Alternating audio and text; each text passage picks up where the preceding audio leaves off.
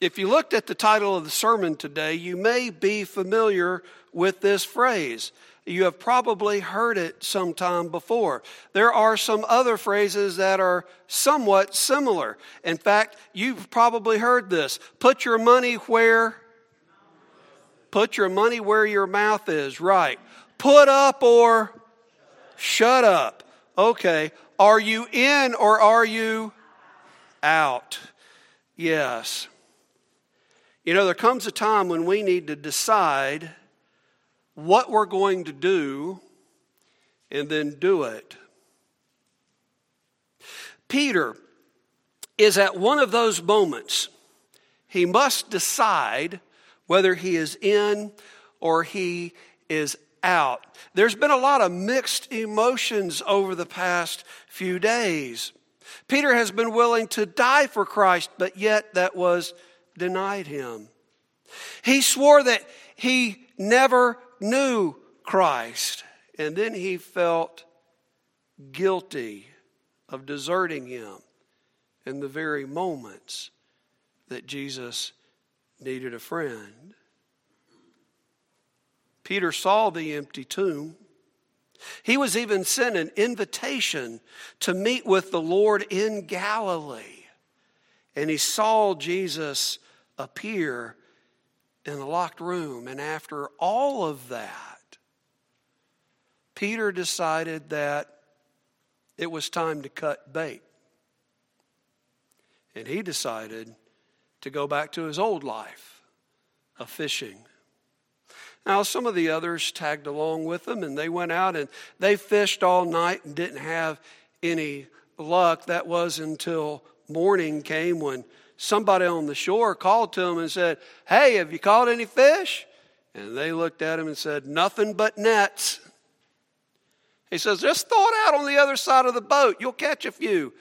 And I'm sure Peter was going, What? But they did, and they caught a miraculous catch.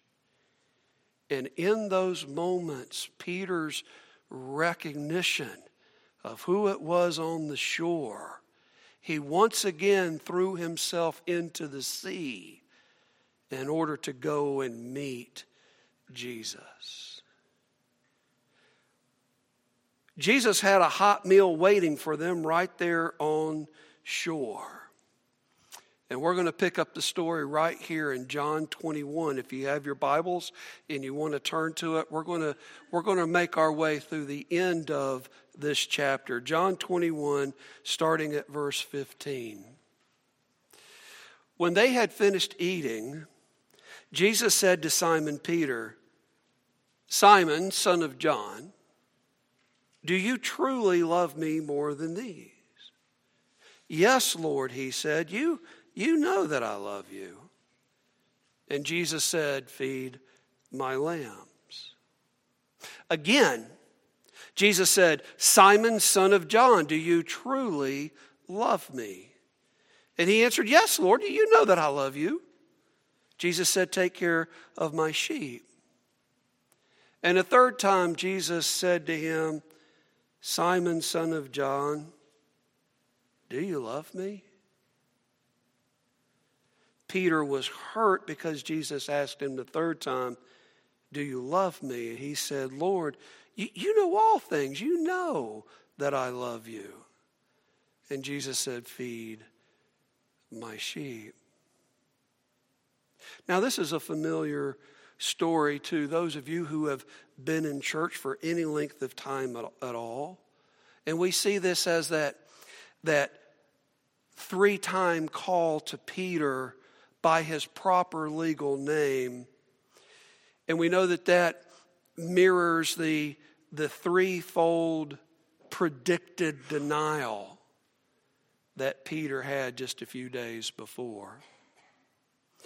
Yet Jesus and Peter in these moments are really not saying the same thing.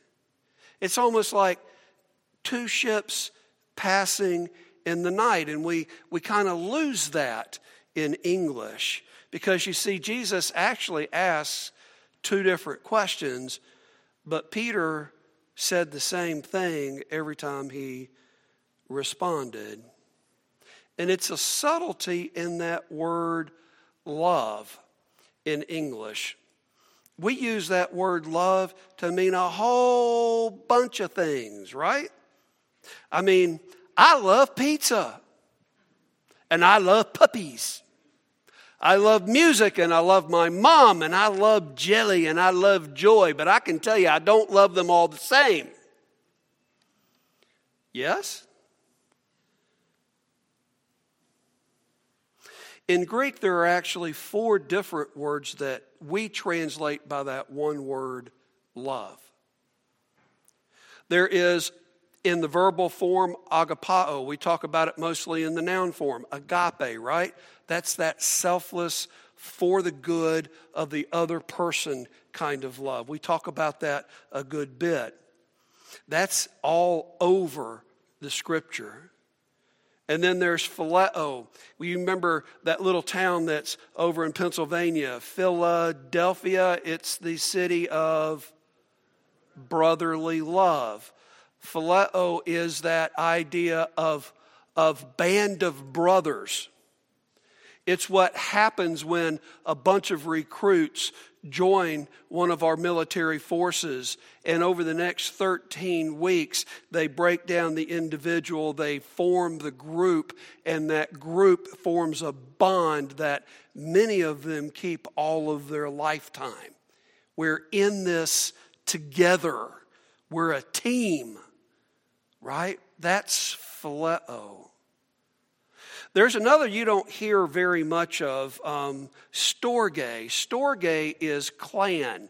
Storge is that you and I are from the same gene pool, and we are brothers, sisters, cousins, aunts, uncles, grandparents, parents. Yes? It's that idea of clan. And you know what goes along with the idea of clan? There are some people in your family that you don't like. You don't have to tell me who they are because your family's not that much different from mine. But you know what? Something happens and I'm right there. They get in trouble, somebody starts picking on them, they've picked a bigger fight than they know. Yes? Storge is that family bond. Now, it actually only appears in Scripture in, a, in one spot. It's in Romans 12. In fact, it's not in Scripture by itself at all. It is philos storge. It's a combination of phileo and storge at the same time. It's in uh, Romans 12:10, and it's that, that idea of, of being super connected, being dependent upon each other. There is one other word in Greek for love. It's the word eros. It does not appear in Scripture at all. Eros, you think about it, it's where we get the word erotic or erotica from. It's that self focused, seeking personal satisfaction, infatuation comes into this. It's the I love you because, I'll love you if you do kind of thing. And um, that's not in Scripture at all. And you see, twice Jesus asked the question, Peter, do you agape me? Now, the NIV uh, 1984 tried to bring that out by putting that word truly in before the word love. Most of the English translations just say, Do you love me? And it just obscures what's going on. He's saying, Peter, do you have an unconditional devotion? Are you fully devoted to me? Are you in? And you see, Peter answers with a different word. I, I, highlighted it there in blue just so you can see the difference. He answers with the word phileo. He says, I got strong feelings for you. You're my bro. We've been in this together. In fact, it carries the feeling like you, you, you know that I like you a lot. but he's avoiding what Jesus is asking. So Jesus asks again, Are you fully devoted, committed to me? And he says, I got strong feelings for you, Lord. But the third time, Jesus actually uses Peter's word. And he says, in effect, Peter, do, do you even like me? Do, do you really have a strong feeling for me? See, that's why Peter's cut to the quick. Because Jesus is calling him out and calling him directly.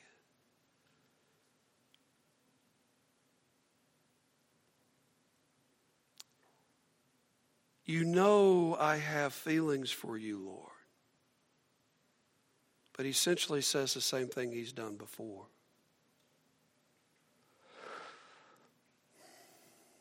Jesus follows each one of those questions with an opportunity. You can call it a command, or you can say, I want you back, Peter. Feed my sheep. I've got, I've got work for you to do. In other words, it's a fish or cut bait moment. What's it going to be, Peter? Do you really want that old life? Has the past three years meant nothing to you? Are, are you going to give up that easily? You know, it's interesting to me what Jesus does not do when you stop and you look at it and you examine it. Jesus doesn't coddle Peter at all. He doesn't go and pat him on the back and say, There, there, there, it's okay, everything's all right. There's, there's no denial of the sin that took place. He just simply asks, Are you in or out? I have a job for you to do, Peter. Are you willing to do it? I know what happened, but are you going to remain faithful? You called me Lord. I even like your confession. And you know what? Millions of people are going to quote you for centuries to come. But am I Lord today? Here on this beach? Are you going to go fishing for men or are you going to cut bait?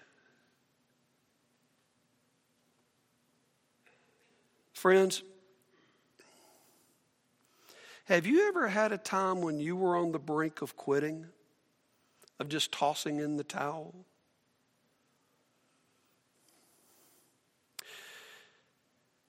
My first year of seminary, was really hard on me.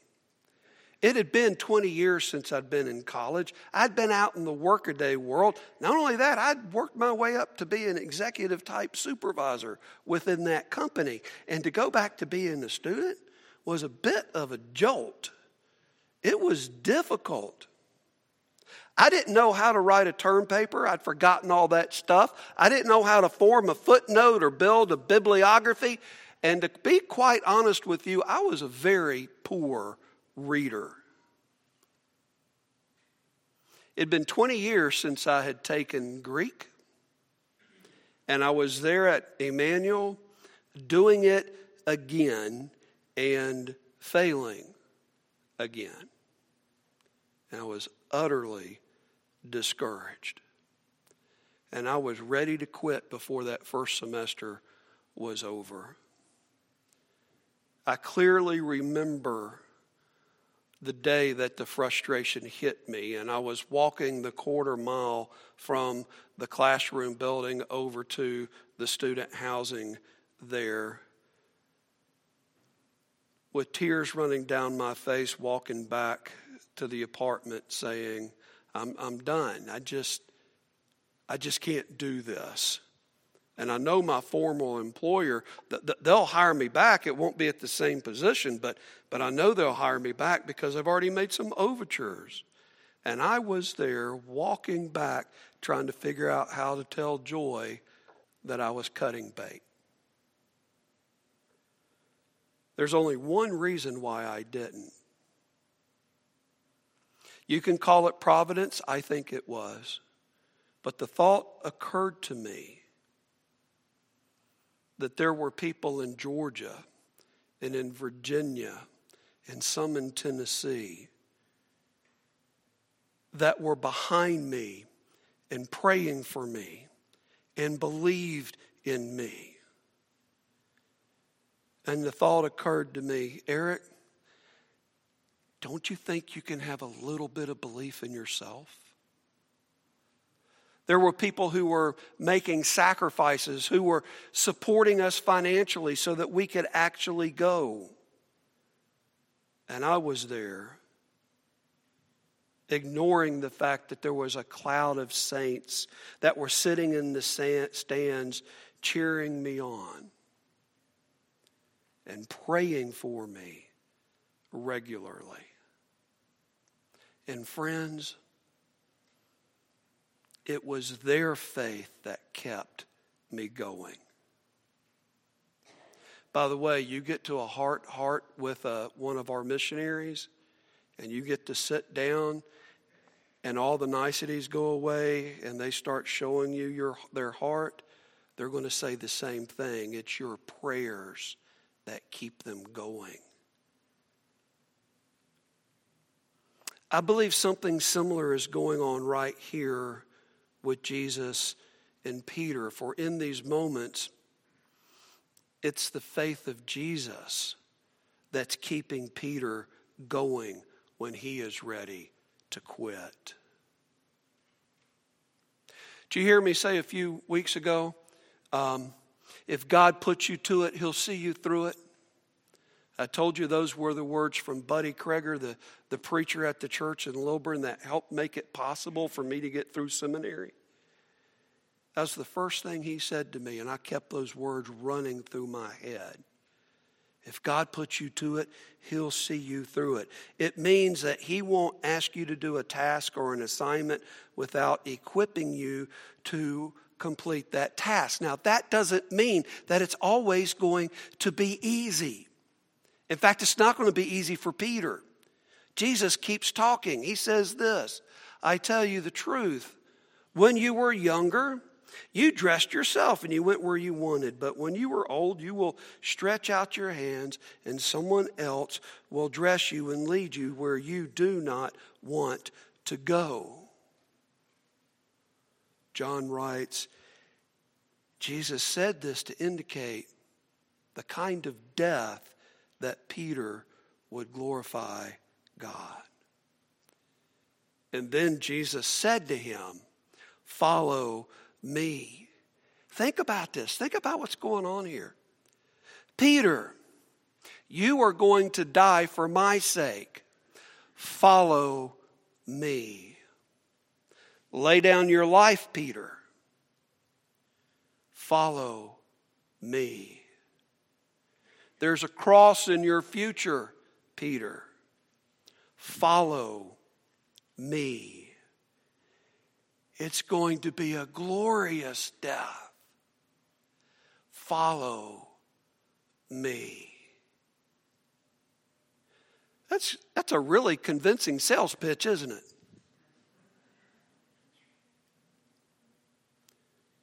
Well, you see, my friends, my spiritual siblings, family. When Jesus calls us, he calls us to come and die. To die to sin, to die to self, to die to pride, to profession, to possessions, to prestige, to the ways of this world to die to the way society, to the way our culture tells us that we must live, and live the way God intends for us to live.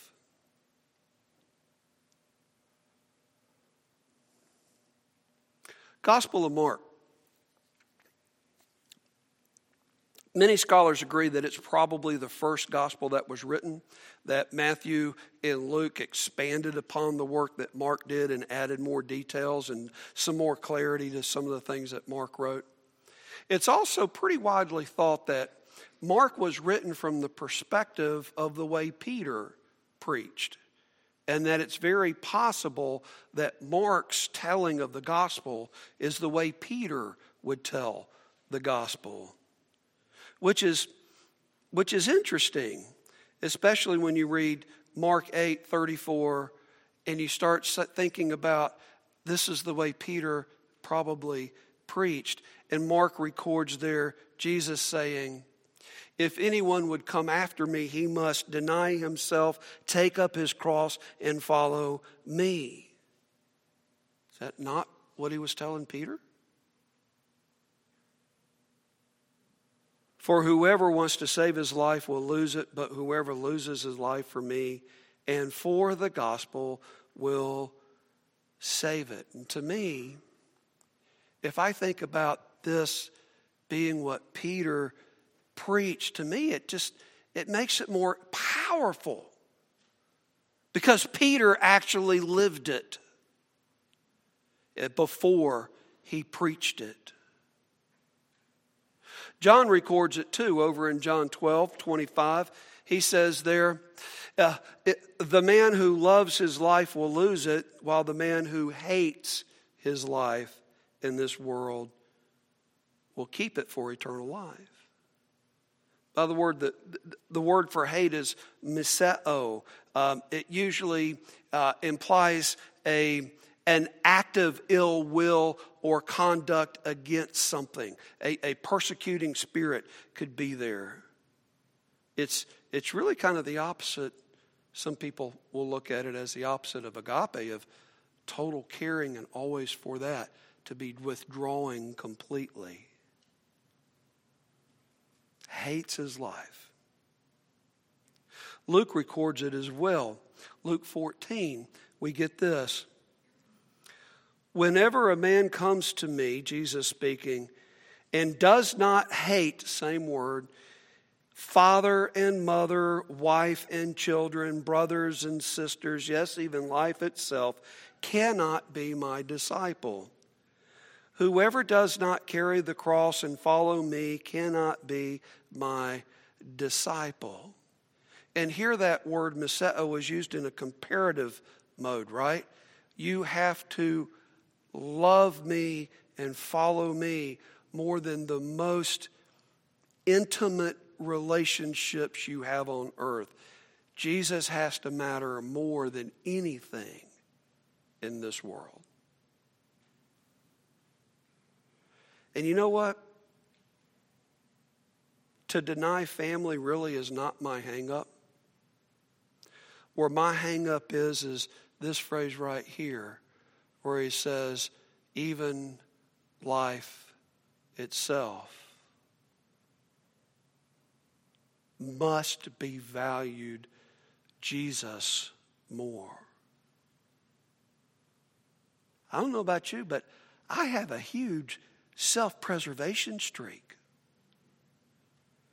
And I don't like the thought of purposefully putting myself in harm's way but we must value Jesus more than life itself. Friends, we cannot live for ourselves and for our own selfish desires and follow Christ. We must choose. And quite honestly, this is the hangup of modern Americans.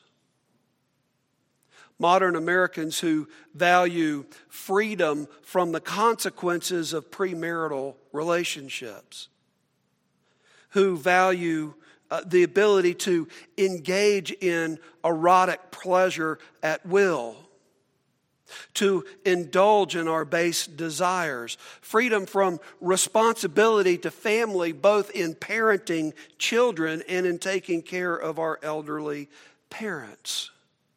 and freedom from the consequences of indulging whatever whim happens to hit us. Freedom from the self limiting nature of God's law. Freedom from submitting to the Lord's rightful rule over our lives. But, Eric, I want to do what I want to do when I want to do it. Guess what? So do I. Yet I have decided to follow Jesus.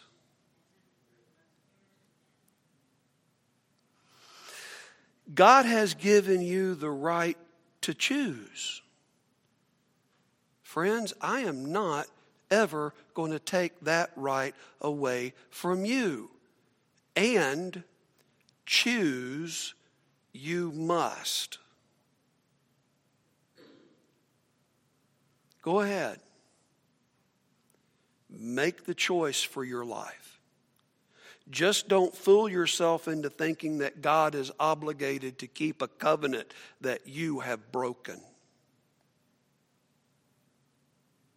You want to be master of your own fate? God will honor that decision. And all of us will receive the destiny that we live for.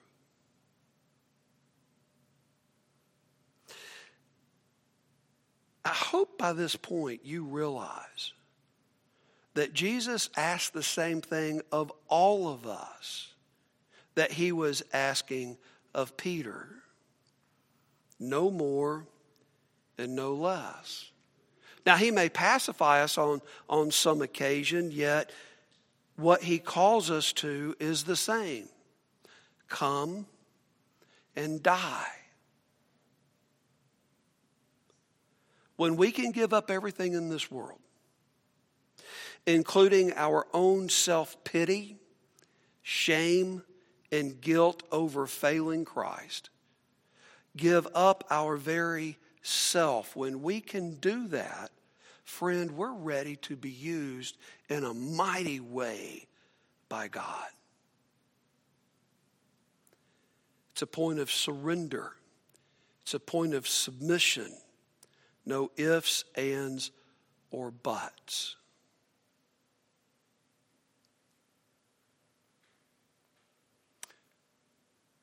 Verse 20. Peter turned and saw the disciple whom Jesus loved was following them. This is the one who had leaned back against Jesus at the supper and had said, Lord, who is going to betray you?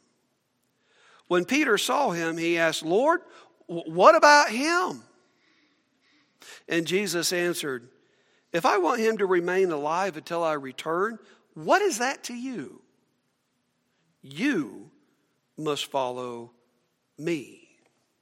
You see, friend, when God calls us, it's between Him and us.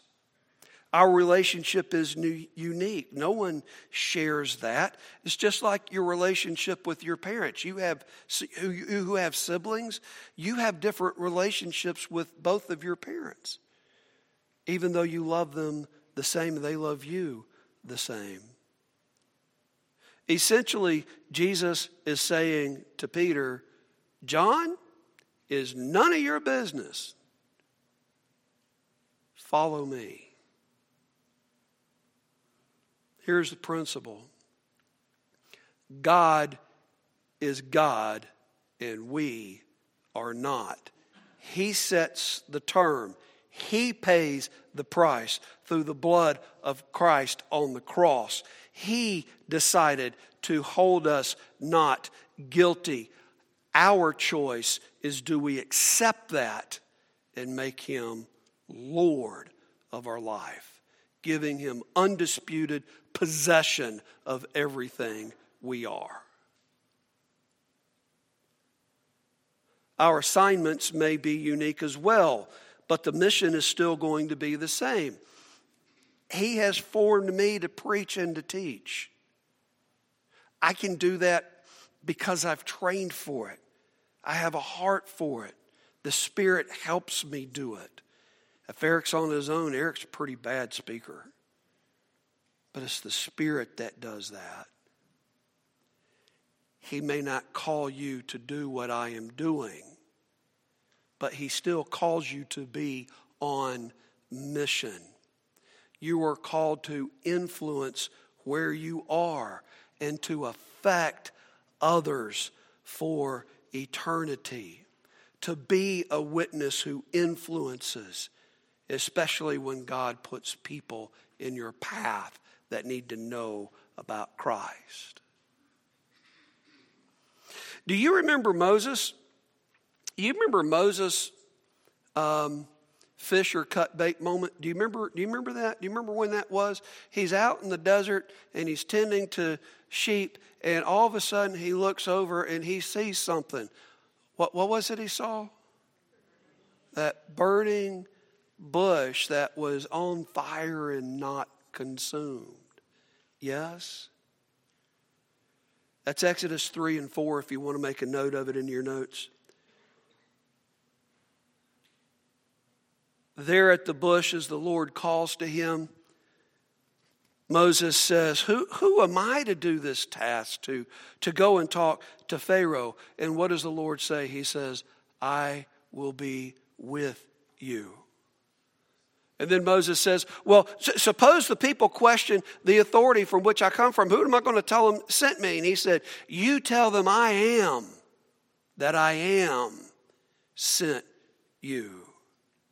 And he says, Well, well what if they don't believe me? The Lord said, What have you got in your hand there, Moses? He goes, This old thing? It's, it's just a stick, a staff. And God said, Put that staff on the ground. Snake! Pick it up.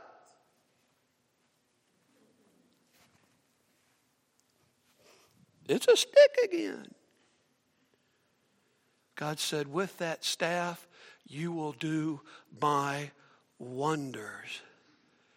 And Moses gets into that, yeah, but, yeah, but, right? And he says, But Lord, I can't speak publicly. Let someone else do it. You remember that story? Well, right here on the beach, I think Peter is having a Moses moment.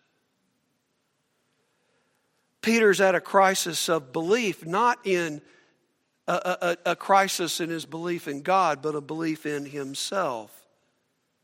And when Peter asked Jesus, Well, what about John? I believe he may be asking or trying to say, maybe John would be a better choice, just like Moses did when, when he was called.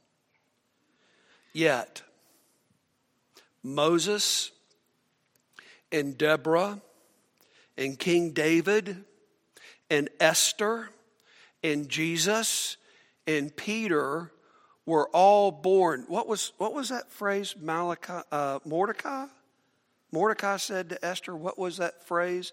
Maybe you were born for such a time as this.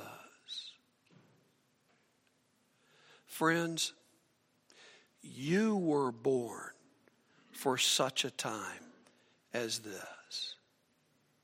Because you see, when God calls us to do something, He wants us for that task. Peter's call was to preach and to lead.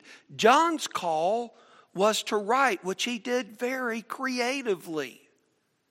Just read his gospel and compare it to the other two, and you can just see his creativity coming out. In fact, in verse 24, John writes this He says, this is the disciple who testifies to these things and wrote them down.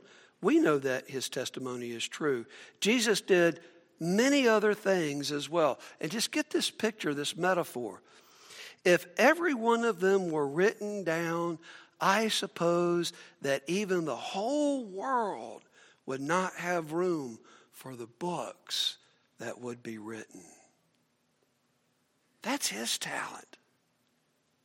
What's your talent? What is your spiritual giftedness? What is God calling you to do?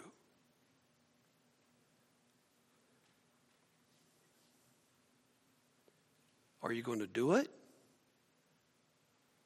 What's your assignment? Oh, and by the way, if it feels pretty daunting, that's probably God calling you. Because He calls you to a God sized task. So you learn what it is to depend on Him. As we come down and come to a close, I want you to pull that connection card back out and, and look at the back. Couple of quick and easy things that you can do as simple next steps that are right there. Uh, memorize Mark 8, 34 and 35. If anyone would come after me, he must deny himself, take up his cross, and follow me. That's that passage. You willing to do that? Mark it here, write it on your bulletin so you can take it with you. Um, also, read Acts 4 1 through 22. We're going to pick up with Peter again next week, and we're going to, going to read a little bit about his boldness in that chapter. If you will read that chapter, it will help prepare you for next week. If you're going to do that, mark it here and write that on your bulletin. Um, if you want some more information, they're on the left side about what it means to be a Christian, about church membership, um, just who are we as a church, as a people. Uh, mark that over on the right side. You have a prayer request, you have something that you, you want us to be praying for, you can write that down at the bottom. We're going to drop these in the offering bags as they're passed here in just a minute. And again, first time visitors, if you want to put your card in the box out there and pick up a gift, please do that.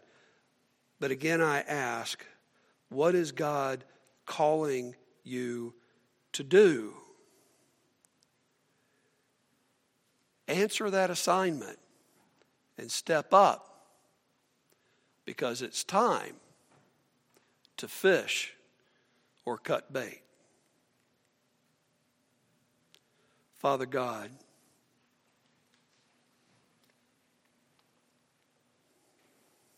you know that we need to be challenged. And we know that your love is complete. And we thank you, Lord, that you have made us people that want to be involved and that you give us ways that we can be involved in your kingdom.